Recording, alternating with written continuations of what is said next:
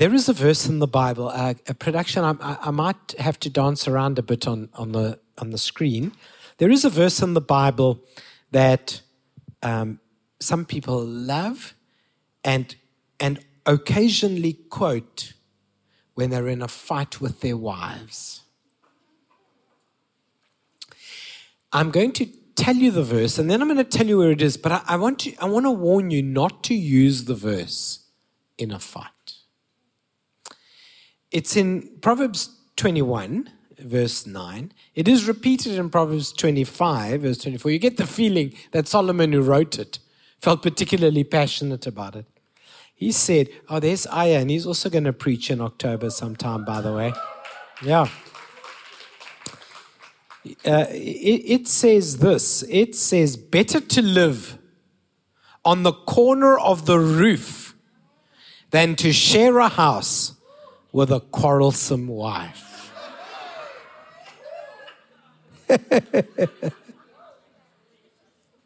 Proverbs 25 goes as far as to say, better to live on the roof than to be in a house with a woman like a dripping tap. Just dripping, dripping, dripping. Now, for some of you, you might feel that's all the scripture you needed, you've received today. But I want to, no, don't go home and use it. I want to talk to you tonight as we wrap up this conversation about biblical relationships on whether you think that a life partner or relationship will solve your loneliness. And I want to show you biblically that it is not the responsibility of somebody else to solve your loneliness. That actually there's a difference between aloneness and loneliness. If I'm alone, I'm the only one available to do something. Every now and then, if I want to rearrange furniture in my house, there's lots of stuff I can rearrange by myself. But then I've got a really big couch and two dogs. I've given them great instructions to move it. They can't move it. I've got to have a friend around. We've got to have a little bra. Hey, man, do you mind? Can you help me move? In that sense, I was alone in a task, and now I have a helper suitable for the task to assist me. I can be at that bra and feel lonely. That is an internal condition that has nothing to do with the task. I could be in a large crowd of people and still feel very lonely. I'm not technically alone, but I could feel lonely. You could join a church and say, I feel lonely. Nobody sees me. Nobody talks to me. You might feel that way, even though it's factually not true. You could finish a conversation with someone for an hour and have had genuinely good and encouraging conversation. And 5 seconds after the call is finished, the dark clouds of loneliness could return. And I think that sometimes we adopt the attitude that being with anybody is better than being with nobody. So that we find ourselves thinking, well, she's quarrelsome. She's like a dripping tap. He's like a dripping tap. He's quarrelsome. But you know what? That's better than being alone. And I want to shatter that idea and tell you that it is not better. Two are not always better. I know there's a verse in the Bible. I'm going to get there. Ecclesiastes, two are better than one. I'm going to get there. We've all quoted it. We've written it on our walls. And by walls, I mean Facebook walls. We've declared it over and over. But the Bible only says two are better than one if they have good return for their labor. If they share a matrimonial bed and can keep each other warm, and if Christ is the third strand that keeps the two others in check, then two is better than one. But two is not better than one under all circumstances, any condition, or any type. Clearly not. Because Scripture cautions us about unequally yoked, and Scripture cautions us about not trying to enter into relationships broken and expecting other people to be our medication. And maybe the reason why you're not in a relationship is because you shouldn't be now. Just maybe. Is that a clappable moment? A few of you are clapping. I hope you're being totally without agenda, though. You're not clapping because she's here and you want her to wait for you. And I just hope. I'm just checking. I heard a great description about how God answers prayers. That God always answers, generally, in 4 categories. Sometimes God's answer is no. And no is an answer. Sometimes God's answer is slow. You need to slow down. The situation needs to slow down. I'm answering you, but on my timeline. Sometimes God's answer is grow. I heard your prayer, but you're not there yet. I've heard your prayer, but your heart's still hurting. Your actions are still immature. Just grow a little. That's my answer. And sometimes God's answer is the favorite one. Go, go, go. Go, go, go. It's a dangerous thing to be in a relationship and assume that it'll solve loneliness. It is equally dangerous to assume that being in a relationship necessarily makes you more mature. It depends on the type of relationship you're in. Sometimes when you get into relationships early and stay with one person in a kind of relationship that's similar to a marriage but not, they can stunt your growth. Your life experience and conversation is limited to their life experience and conversation. 2 lost people trying to lead each other towards the sunset. Pretty picture, I know, but no. Sometimes we have to rather resolve the matters of the heart spiritually before we try to expect them to be resolved by somebody else emotionally. Too many people are looking not for a helper suitable. They're looking for a doctor, an emotional healer, a crutch, a carrier. I love when people say, I'm looking for somebody who's strong in my weaknesses. That way, we balance each other out. I think that could be awful theory. That would be similar to me saying, I don't like being tidy, so I'll find somebody who's got an OCD. We'll be perfect. I'll make the mess, and she'll be so keen to clean it up. I can tell you that won't work for long. It won't be long. She'll be looking at me as if to say, you're the mess. I'll try and clean you up, but if it doesn't work, I'll throw out what I can't fix. No, that's what they'll do. We look for medicine in the other person, or we look for sometimes the supply of a lack. It's all good and well to say that some people go for sugar daddies or... Okay, new term, blesser. Okay, I know you know what I'm talking about. Your blesser. That's supposed to be a financial term. But let's just take the money away. Some people are looking for somebody to be a blesser to them in other ways. In compliments, in status, in emotion, in class. But who is the real blesser of all those things? The Lord God.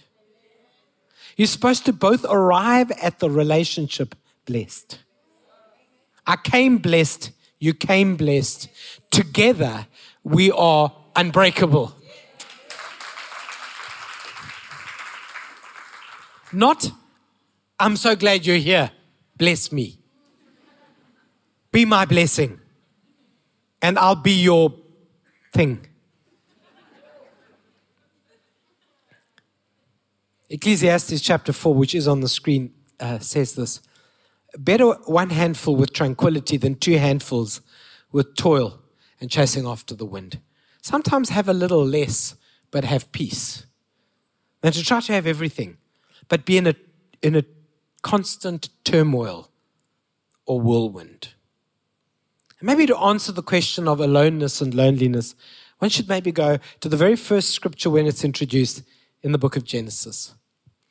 Because Eden was perfect. And aloneness is not a sin. I want you to know that. I want you to know that it is not a sin to be alone. And it's not even a sin to be lonely. That wasn't the first sin. Genesis chapter 2 verse 18 says, "Now the Lord God said, it is not good or beneficial for the man to be alone. I will make him a helper, one who balances him, a counterpart who is suitable and complementary for him." You see, the biblical term is complementary, not complete. You see, complete means I lack something which you must supply in order for me to feel whole. That's not biblical.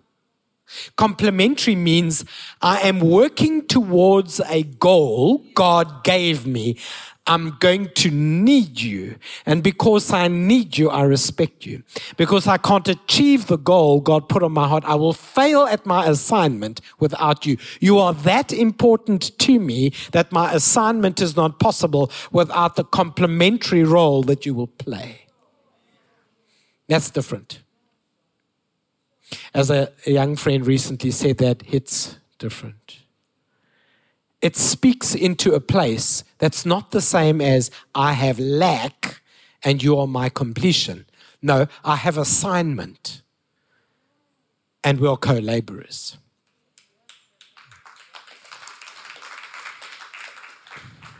Then it's easy to understand why the Lord is the third strand, because after all, we are co-laborers with him anyway.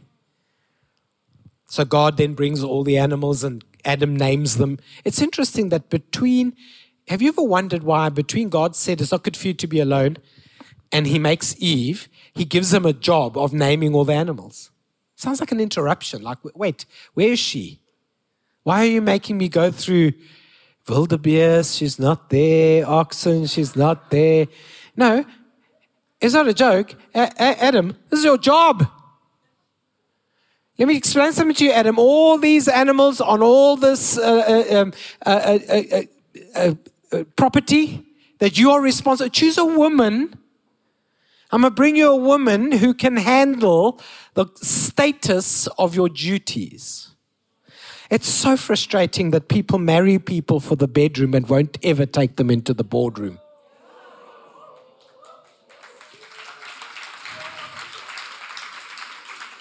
I know you weren't expecting to hear that in church. I'm very sorry. Come back in the morning service. I'm much more respectful.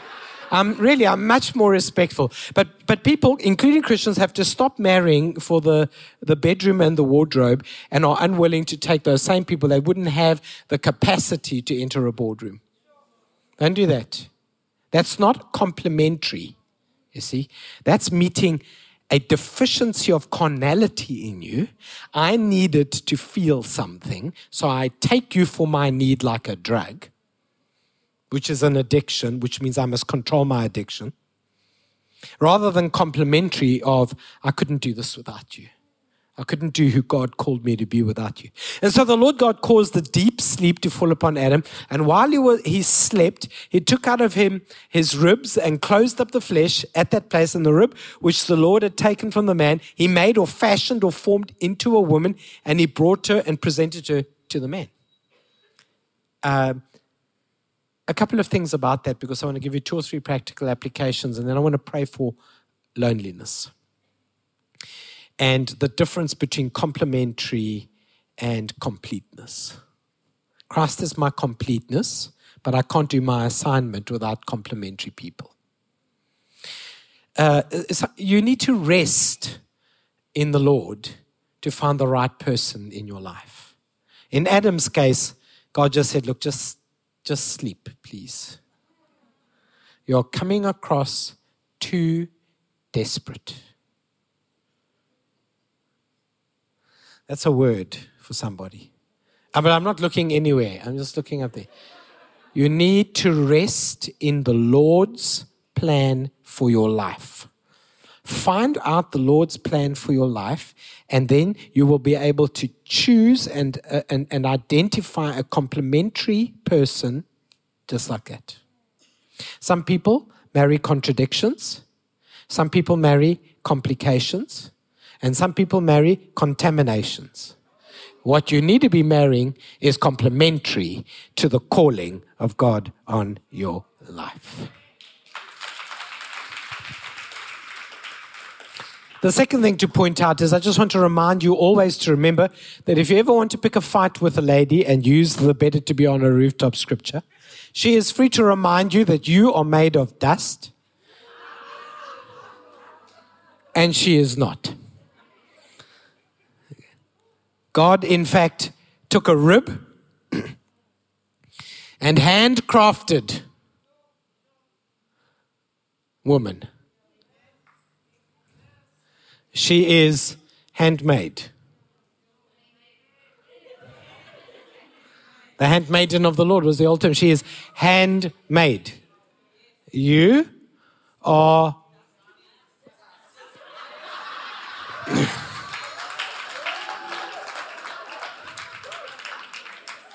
So Jäger. The house of the Lord coming with rudeness.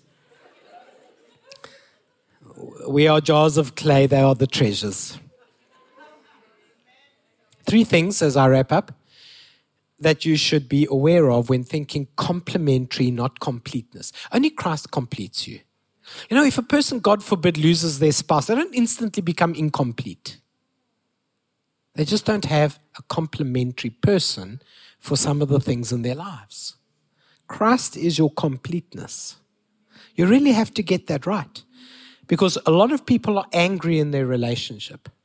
And they're angry. There's an underlying anger which manifests in an unreasonable emotional expression on something simple.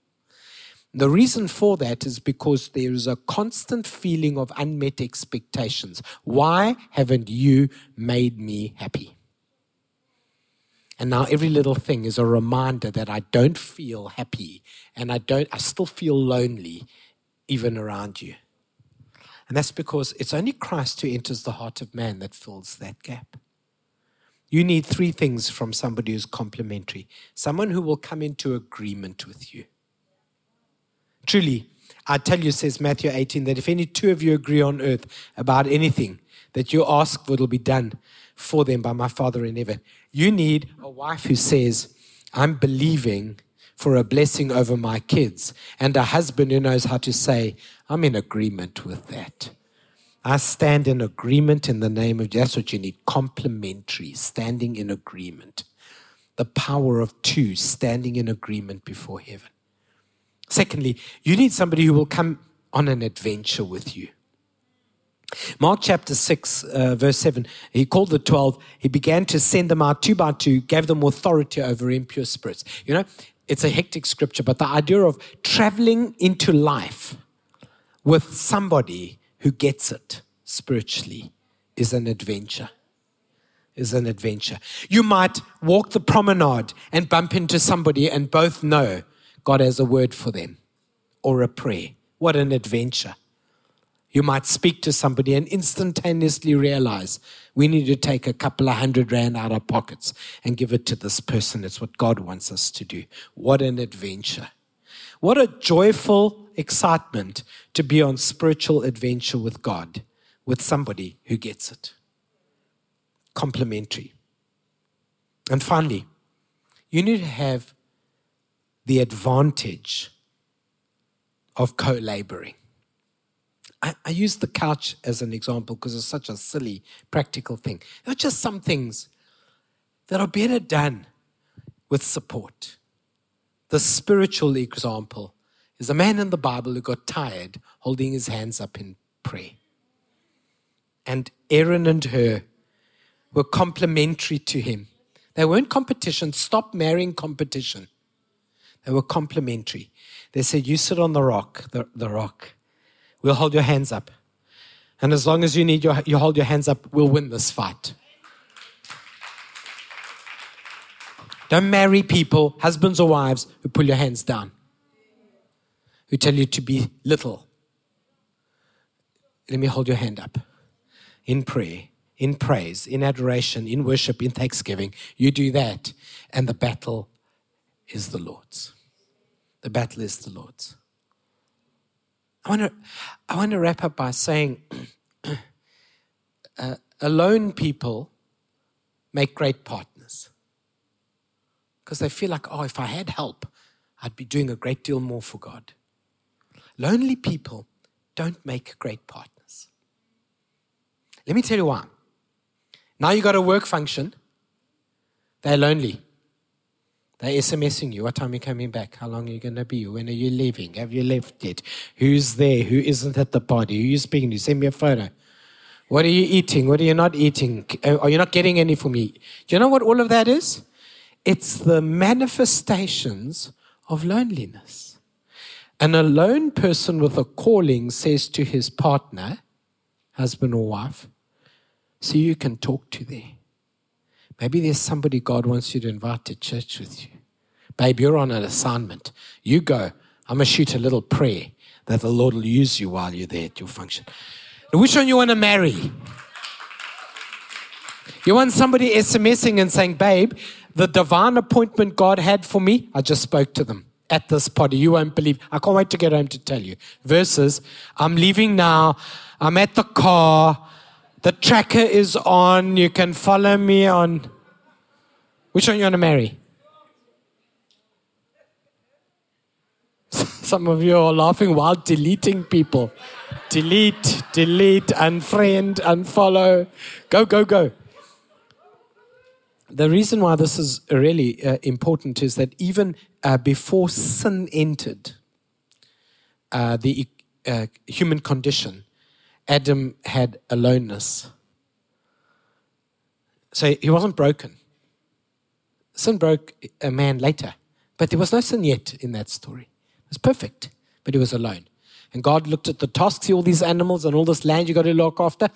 Adam, is not beneficial for you to do this on your own. Let me make you a helpmate suitable for you, who complements you. And now let's go. So, you shouldn't be inviting anybody to be your lifetime partner until you know what the heck you've been put on this planet to do. Because you're inviting someone to compliment you on an assignment. And if you're not going anywhere, you don't need company to get there. And if all you're doing is asking somebody to come and join you, walk around your brokenness for the next 50 years, it's not going to work. You see, Adam, you got a calling. That was the name of the seventh type of relationship, calling. You got a calling, get a complementary to the calling. Now you've got something powerful. So with that in mind, I want to pray to switch your heart, to embrace aloneness when that's the season God has you in, and to break the spirit of loneliness and let Christ be your completeness so that you can trust Him for complementary. Would you stand with me for a moment?